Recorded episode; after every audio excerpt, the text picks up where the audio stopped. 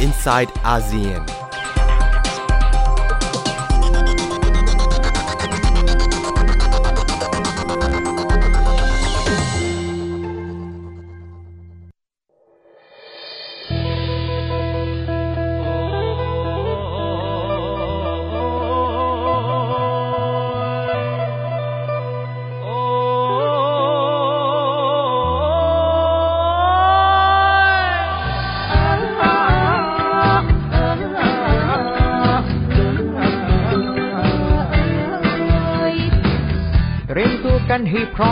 เปลี่ยนแปลงอีกครั้ง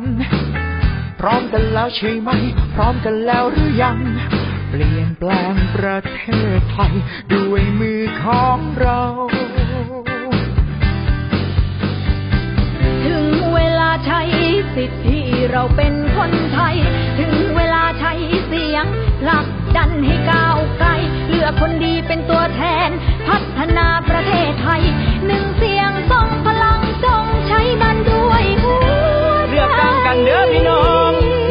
กันเด้อพี่น้อง อย่ามัวมางเมินรอวาสนา เลือกคนดีเข้าสภา เลือกคนดีเข้าสภาดูแลประชาเปลี่ยนแปลงเมืองไทยชาติจะก้าวไกลด้วยมือของเรา ประชาก้าวไกลด้วยมือของเราโอ้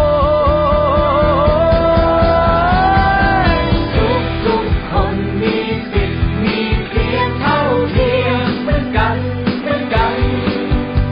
อย่าลืมมาใช้ สิทธิ์ใช้เสีย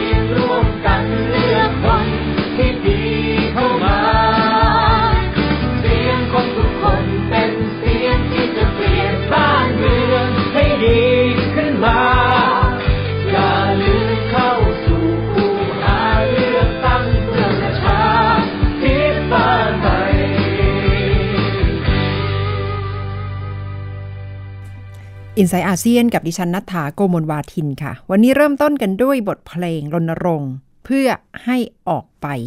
ใช้สิทธิ์ในการเลือกตั้งกันนะคะ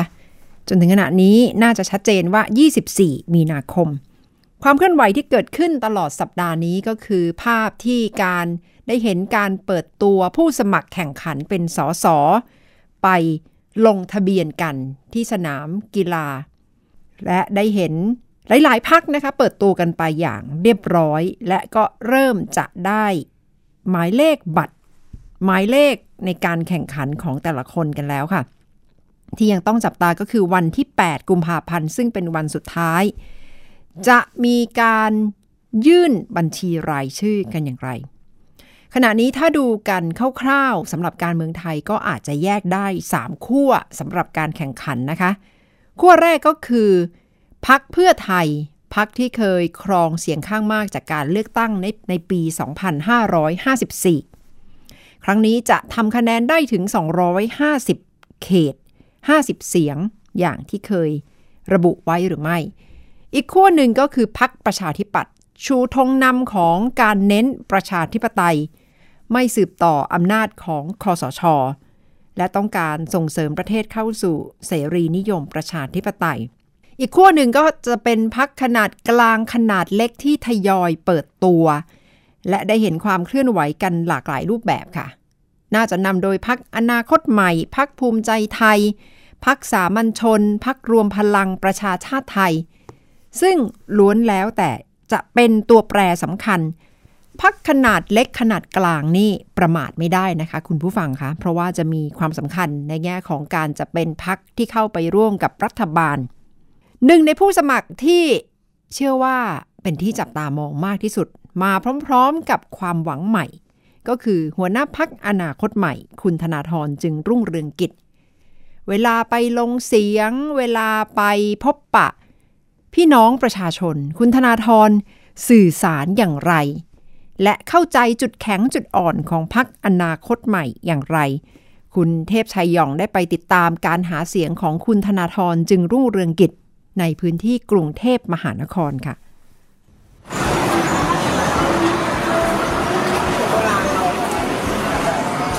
ที่นี่คือตลาดครูหวี ถนนพระรามสามเขตยานาวา กรุงเทพมหานคร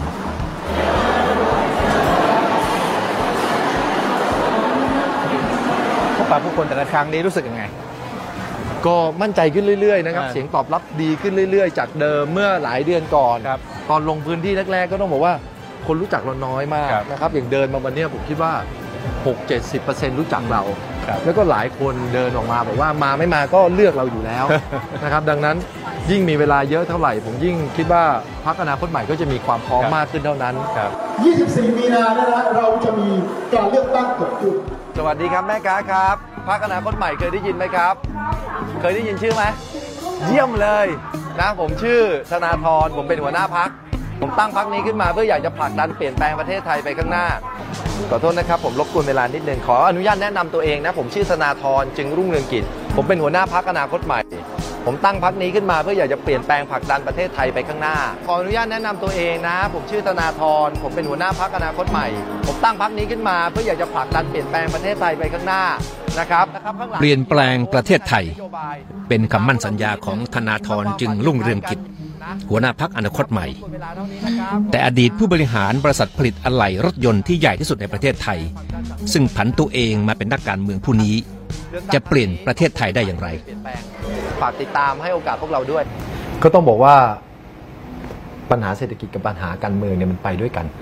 นะครับ วันนี้มีความจำเป็นที่จะต้องแก้ไขทั้งสองปัญหาควบคู่กัน ในด้านการเมืองเราต้องปลดล็อกเงื่อนไขที่ทำให้ประเทศไทยมันพัฒนาไม่ได้ ในด้านเศรษฐกิจเราต้องดึงความเชื่อมั่นของผู้บริโภคของนักลงทุนกลับคืนมา ผมคิดว่าทั้งสองอย่างไปด้วยกัน แล้วผมคิดว่าชาวบ้านเข้าใจ เพราะอะไรทราบไหมครับ คุณเทพชัยตลาดที่ผมเดินไปมานะ พ่อค้าแม่ขายยอดขายตกรายรับตกทั้งประเทศเหมือนกันหมดเลย ดังนั้นผมคิดว่าประชาชนตอนนี้เข้าใจแล้ว ว่าผลเสียของการทำรัฐประหารมีมากกว่าผลดี ทุกคนเป็นคนหน้าใหม่หมดเลย ไม่เคยมีใครเป็นนักการเมืองมาก่อน ไม่เคยมีใครเป็นรัฐธนาธรบอกกับเราว่าการลงพื้นที่แบบนี้ทำให้เข้าใจหลายอย่างที่ในอดีตอาจเพียงได้อ่านจากหนังสือเท่านั้นคนรุ่นใหม่ก็ไปทำงานในสภาผมนี่ได้ความรู้เยอะมากจากการลงพื้นที่ เพราะจริง ๆ ปัญหาต่างๆ อย่างเช่น ผมยกตัวอย่างปัญหาความเหลื่อมล้ำทางเศรษฐกิจนะครับ ปัญหาความยากจน ความเข้าไม่ถึงทรัพยากรของชาวบ้าน เราอ่านแต่ในหนังสือ เราอ่านแต่ในหนังสือวิชาการ อ่านแต่ในหน้าหนังสือพิมพ์ เราไม่เข้าใจ แต่ผมเดินทางมาเนี่ยนะครับทำให้ผมเข้าใจความเจ็บปวดของคนเยอะแยะไปหมดเลยครับ เราเห็นความเหลื่อมล้ำทางด้านอำนาจ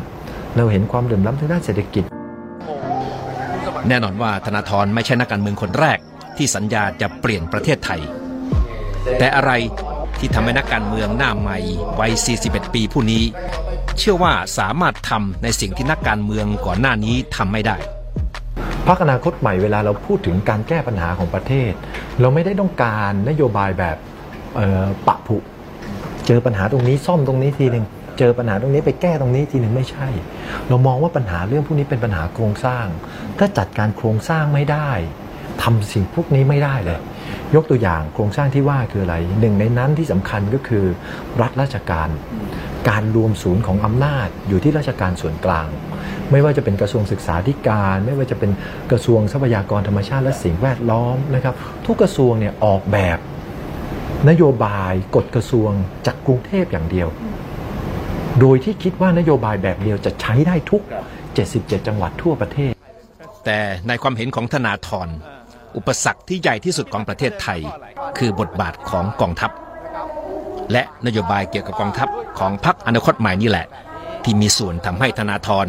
กลายเป็นจุดสนใจในเวลาชั่วข้ามคืน เราต้องยุติการทำรัฐประหารในประเทศไทยให้ได้ ในยุคของเรา นี่เป็นปณิพานของผม นี่จะหเป็ยุนดหยุดหยุดได้ยังไง ก็ต้องหยุดยั้ง การสืบทอดอำนาจของคอสช อันนี้เป็นเงื่อนไขข้อแรก ถ้าคอสช กลับมาก็ทำอะไรไม่ได้ ต้องหยุดยั้งอำการสืบทอดอำนาจของคอสช ก่อน ซึ่งหมายถึงการแก้ธรรมนูญ ซึ่งหมายถึงการจัดการหยุยั้งกับยุทธศาสตร์ชาติ 20แก้ปีพรบกใช่ไหมลาโหม การแก้รัฐธรรมนูญ การปฏิรูปกองทัพครับซึ่งเราได้เสนอไปแล้วว่าการปฏิรูปกองทัพต้องทำอย่างไรบ้างนะครับ ยกตัวอย่างเช่น การลดตำแหน่งนายพล การยกเลิกการเกณฑ์ทหาร การยกเลิกเอ่อขนาดของกองทัพที่ใหญ่เกินไป นะครับเอ่อประเทศไทยเรามีนายพลอยู่ประมาณ 1,500 1,600 คนนะครับอนาคตใหม่เสนอ ลดลง 3 ใน 4 ให้เหลือ 1 ใน 4 ให้เหลือ 400 คนนะครับกำลังพลที่เรามีนะครับ3 3 0 0 0 0 นาย ลดให้เหลือ1 7 0 0 0 0นาแล้วยพวกตัวเลขนี่คุณธนาธรกับทีมงานเอามาจากไหนว่า ลดเหลือเท่านี้ถึงพอดีจำนวนนายพลเราเปรียบเทียบกับอิสราเอล เราเปรียบเทียบกับอเมริกา เราเปรียบเทียบกับเยอรมันผมนะครับผมผมคิดว่าการปฏิรูปกองทัพหรือการจัดการกับกองทัพในแง่ขนาดกับงบประมาณครับ ดูเหมันจะเป็นนโยบายที่ทำให้คุณธนาธรเป็นที่รู้จักมากครับที่สุดครับหนึ่งนะครับ แต่ว่าคำถามก็คือว่าการลดขนาดกองทัพลง ลดจำนวนนายพลลงครับลดงบประมาณลงเนี่ยมันเกี่ยวข้องตรงไหนกับการทำปฏิวัติหรือไม่ทำปฏิวัติก็ต้องบอกต่อว่าต้องเอาทหารออกจากเศรษฐกิจด้วย ทหารที่เข้าไปนั่งในบอร์ดรัฐวิสาหกิจทั้งหมดต้องเอาออกนะครับเศรษฐกิจกองทัพต้องเอาออกให้หมดครับนะครับไม่ว่าจะเป็นม้าอืมมวยครับหวยบอล กองทัพไม่ควรจะไปยุ่งกับฟุตบอล กองทัพไม่ควรจะยุ่งกับครับกับกับมวยกับม้าไปทำหน้าที่ป้องกันประเทศอย่างเดียวป้องกันประเทศอย่างเดียวเป็นทหารอาชีพซะครับเพราะการที่เขาเข้าไปยุ่งเกี่ยวกับบอร์ดรัฐวิสาหกิจ เพราะการที่ทำให้เขาไปไปยุ่งเกี่ยวกับระบบเศรษฐกิจทำให้เขามีส่วนได้ส่วนเสียกับการเมือง เอาของเขาออกให้หมด ห้ามนายทหารชั้นผู้ใหญ่ ออกมาวิพากษ์วิจารณ์การเมืองในที่สาธารณะ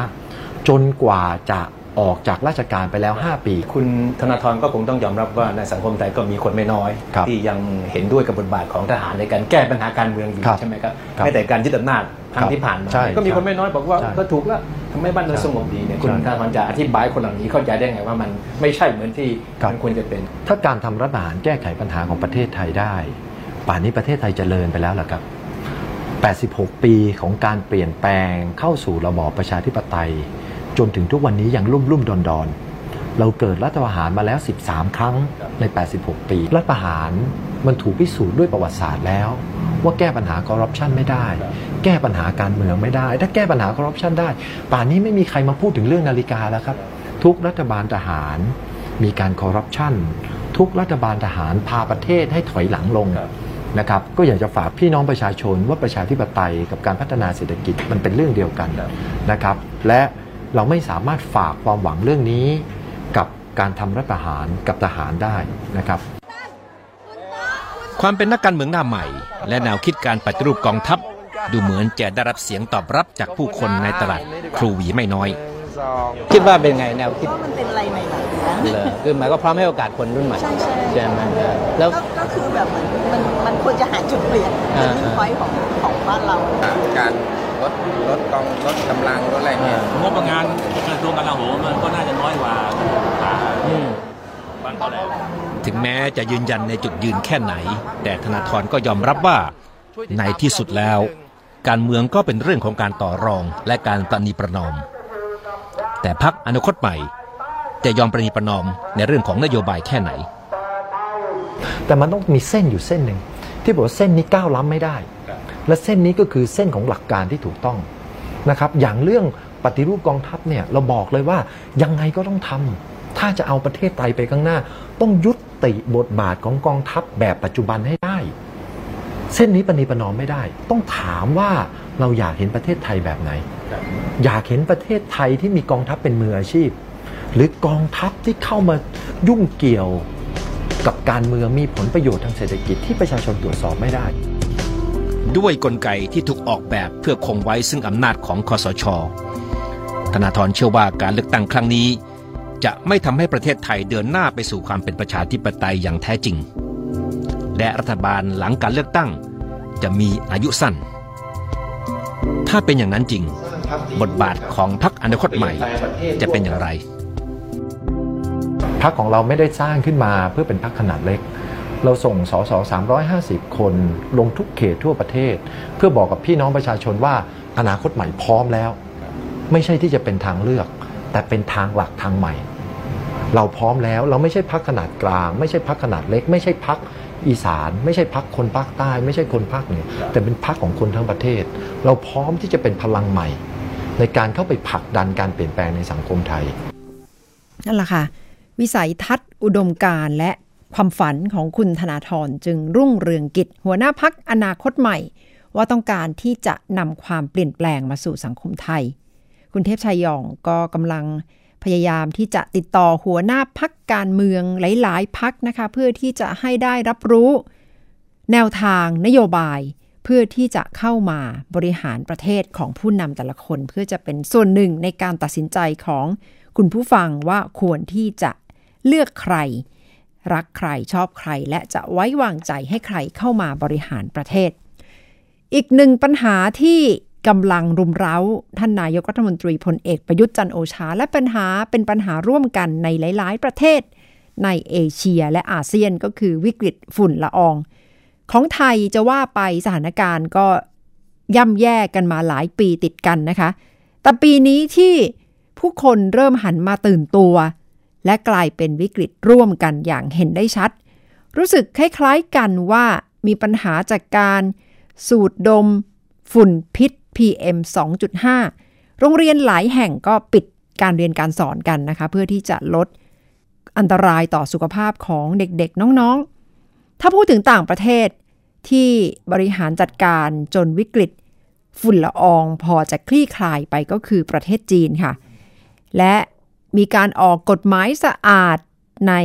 สหราชอาณาจักรและประเทศอเมริกา ซึ่งก็เป็นส่วนหนึ่งในการแก้ไขวิกฤตสิ่งแวดล้อมที่มาจากฝุ่นพิษได้ แล้วไทยเองควรที่จะได้เรียนรู้อะไรจากแนวทางการแก้ปัญหาทั้งในสหรัฐ ในอังกฤษ และในประเทศจีน ดิฉันได้รวบรวมข้อมูลไว้ค่ะ ช้าวันที่ 5 ธันวาคม ปี 2496 หมอกหนาเกิดขึ้นทั่วท้องถนนในกรุงลอนดอน สีและกลิ่นต่างจากที่ผู้คนคุ้นเคย ไม่ใช่หมอกที่มาจากอากาศหนาวเย็นทั้งที่เป็นฤดูหนาว ยิ่งเดินออกจากบ้านยิ่งหายใจลำบาก ควันที่มาจากการเผาไหม้ถ่านในเตาผิงเพื่อให้ความอบอุ่นพุ่งออกมาจากปล่องไฟของแต่ละบ้าน และการเผาไหม้ถ่านหินในโรงงาน คือส่วนหนึ่งของสาเหตุมลพิษทางอากาศในกรุงลอนดอน Great Smog ที่มาจากคำว่า smoke และ fog หรือหมอกและควันที่ไม่จางหายไปตลอด 5 วันเต็ม กลายเป็นช่วงที่ได้รับการจารึก ว่าเป็นหายนะทางสิ่งแวดล้อมที่หนักหนาที่สุดของอังกฤษ มีคนเสียชีวิตไม่ต่ำกว่า 12,000 คน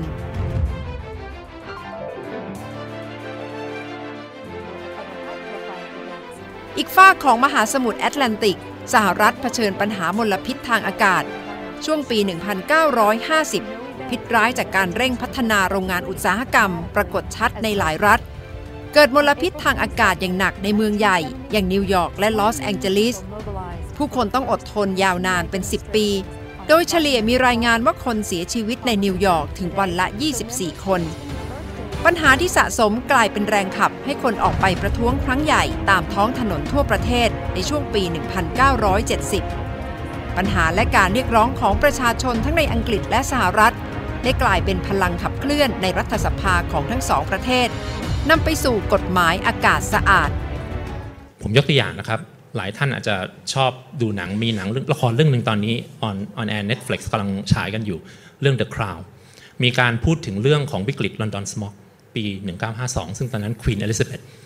เพิ่งขึ้นของราชมาโดน challenge เรื่องนี้เลยเรื่องวิกฤตของหมอกควันเลย มีผู้เสียชีวิตโดยประมาณอยู่ที่ 12,000 คน จนเป็นที่มาที่มีการประชาชนทนไม่ไหวเรียกร้องให้มีกฎหมายฉบับพิเศษขึ้นมาที่เรียกว่ากฎหมายอากาศสะอาด หรือว่า Clean Air Act UK เกิดขึ้นในปีคศ 1956 แต่มาเสร็จหลังจากนั้นอีก 12 ปีถึงจะเสร็จสมบูรณ์ และมีฉบับแก้ไขปีคศ 1991 ในระยะเวลาที่ไล่ไล่เลี่ยกันนะครับอีกฟากหนึ่งของมหาสมุทรแอตแลนติกที่อเมริกา ตอนนั้นริชาร์ดนิกสันก็โดน challenge เหมือนกันก็คือมีคนออกมาเดินขบวน กฎหมายอากาศสะอาดหรือ Clean Air Act คือกฎหมายที่ออกแบบเพื่อควบคุมมลพิษ และเป็นแนวทางรวมเพื่อดูแลคุณภาพอากาศ แม้การนำไปปฏิบัติอาจจะเผชิญอุปสรรค แต่ก็เป็นแนวทางชัดเจนที่ออกมาจากภาครัฐ เพื่อกำหนดมาตรฐานและมาตรการลงโทษ การพัฒนาอุตสาหกรรมที่ย้ายฐานการผลิตไปยังจีนในช่วงเปลี่ยนผ่าน เปิดประตูเศรษฐกิจสู่ทุนนิยม เมืองใหญ่อย่างปักกิ่งและเซี่ยงไฮ้ต้องแลกด้วยสภาพท้องฟ้าที่ปกคลุมด้วยหมอกควัน 4 มีนาคม 2557 หลี่เค่อเฉียงนายกรัฐมนตรีจีน ประกาศสงครามต่อสู้กับมลพิษ กลางสภาประชาชนแห่งชาติจีน ซึ่งเท่ากับการแลกการเติบโตทางเศรษฐกิจ เพื่อคุณภาพสิ่งแวดล้อม 4 ปีถัดมา สื่อ CGTN ของจีน รายงานสภาพท้องฟ้าที่สดใสที่กรุงปักกิ่ง ทั้งคนจีนและนักท่องเที่ยวใช้เวลากลางแจ้งได้อย่างสบายใจขึ้น ก่อนที่จะตัดสินใจประกาศสงครามต่อสู้กับมลพิษ จีนเตรียมการหลายเดือนก่อนหน้า มีแผนปฏิบัติการร่วมกันในระดับประเทศ แต่ละมณฑลมีเป้าหมายร่วมกัน ต้องลดฝุ่นละอองในอากาศให้ได้อย่างน้อย 10%โดยเฉพาะกรุงปักกิ่งมีเป้าหมายบังคับ ต้องลดลงให้ได้ 25%และทุ่มงบประมาณสูงถึง 120,000 ล้านดอลลาร์สหรัฐ รัฐบาลสั่งห้ามโรงงานใช้พลังงานถ่านหิน ให้ใช้พลังงานสะอาดทดแทน สั่งลดจำนวนรถยนต์บนท้องถนนในเมืองใหญ่อย่างกรุงปักกิ่ง เซี่ยงไฮ้และกวางเจา รัฐบาลระดับท้องถิ่นหลายแห่ง ออกมาตรการสุดโต่งถึงขั้นห้ามประชาชนใช้เครื่องทำความร้อนที่มาจากพลังงานถ่านหิน หมายความว่าบ้านเรือนจำนวนมาก ธุรกิจและโรงเรียนต้องทนความหนาวในช่วงฤดูหนาว เมืองใหญ่ที่มีคนอาศัยอยู่หนานแน่น ฝุ่นละอองสะสมลดลงชัดเจน เช่นกรุงปักกิ่งลดลง 35%เมืองชือเจียจวง เมืองเอกของมณฑลเหอเป่ยลดลง 39%เป่าติ้ง เมืองที่มีมลพิษมากที่สุด ลดลงถึง 38%ความสำเร็จจากการต่อสู้ที่เริ่มต้นจากวาระแห่งชาติ นำไปสู่การปฏิบัติในระดับมณฑลเห็นผลจริงภายใน 4 ปี และโดยเฉลี่ยงานวิจัยชี้ว่า คนจีนจะอายุยืนขึ้น 3-4 ปี แต่ปัจจุบันหลายเมืองใหญ่มลพิษยังเกินค่ามาตรฐานขององค์การอนามัยโลกคำถามกลับมาที่เรื่องสมดุลระหว่างการเติบโตทางเศรษฐกิจ และคุณภาพสิ่งแวดล้อม ปีที่แล้ว GDP ของจีนอยู่ที่ 6.6%เเติบโตต่ำที่สุดในรอบ 28 ปี มีรายงานว่าเริ่มมีคำถามจากหลายมณฑลในพื้นที่ห่างไกล เพราะการเจริญเติบโตทางเศรษฐกิจที่ต่ำลง และอาจจะหมายถึงแรงจูงใจที่จะร่วมมือ เพื่อดูแลสิ่งแวดล้อมน้อยลงไปด้วย4ปีที่ผ่านมาปฏิเสธไม่ได้ว่าจีนเดินหน้าไปไกล หลังจากวันที่นายกรัฐมนตรีประกาศสงครามต่อสู้กับมลพิษ และอาจจะกล่าวได้ว่า ชนะการต่อสู้ในสมรภูมิรบ แต่ก็คงจะต้องต่อสู้ต่อไป เพื่อชนะในศึกสงครามนี้ ที่มีลมหายใจของประชาชนเป็นเดิมพันนัทธาโกมลวาทินข่าวเจาะย่อโลก ไทย PBS รายงาน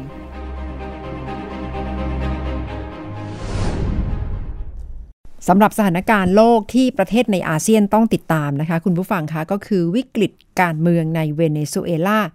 หลังจากเมื่อวันที่ 23 มกราคมที่ผ่านมา ผู้นำฝ่ายค้านในฮวนกวยโด ได้ประกาศ สถาปนาตัวเองขึ้นเป็นประธานาธิบดีเฉพาะกิจ เขาทำอย่างนี้ได้ในฐานะที่เป็นประธานสภานิติบัญญัติแห่งชาติ แล้วก็นำมาตราบางมาตราในรัฐธรรมนูญมาเปิดทางเพื่อต้องการที่จะขึ้นเป็นประธานาธิบดี แต่กลายเป็นว่าไม่ใช่ปัญหาที่เกิดขึ้นเฉพาะภายในเวเนซุเอลาเท่านั้น เพราะการ สถาปนาตัวเองเป็นผู้นำเฉพาะกิจ ได้รับเสียงตอบรับจากผู้นำนานาชาติค่ะ ไม่ว่าจะเป็นโดนัลด์ทรัมป์ประธานาธิบดีสหรัฐ ผู้นำอังกฤษ ผู้นำสเปน ผู้นำหลายชาติใน EU จากตอนแรกที่มีท่าที ไม่ค่อยแน่ใจและไม่ได้ตอบรับในทันที บอกว่าให้นายมาดูโรนิโคลัสมาดูโรประธานาธิบดีคนปัจจุบันของเวเนซุเอลา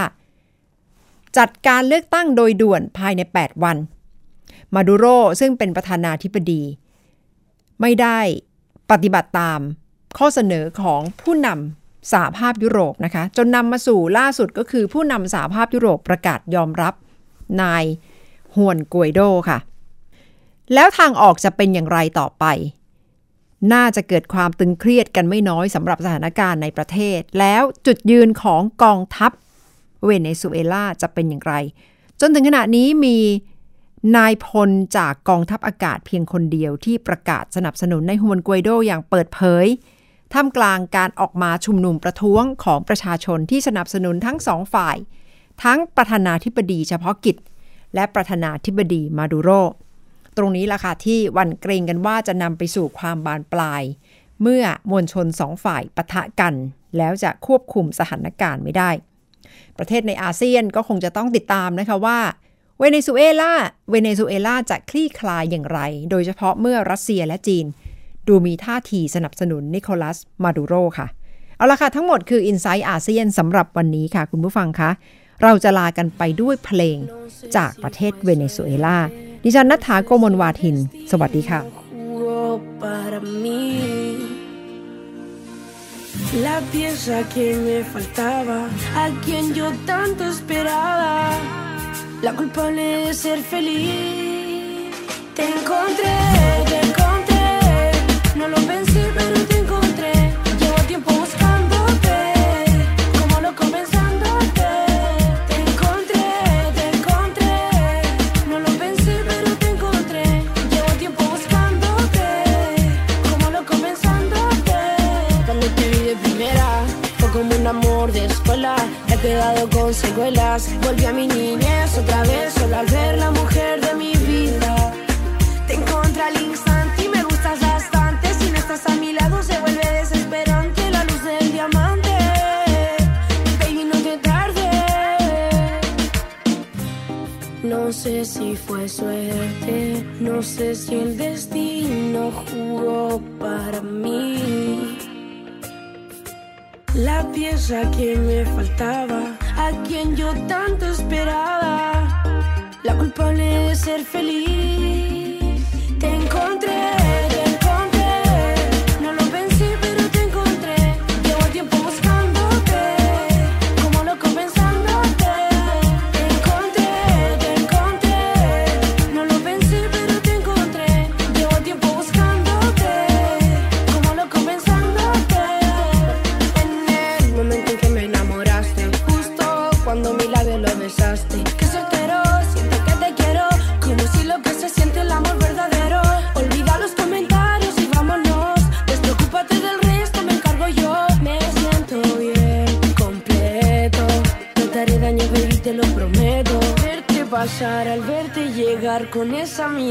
alucinar. Te vi en mis sueños y ahora la realidad que no acabe jamás.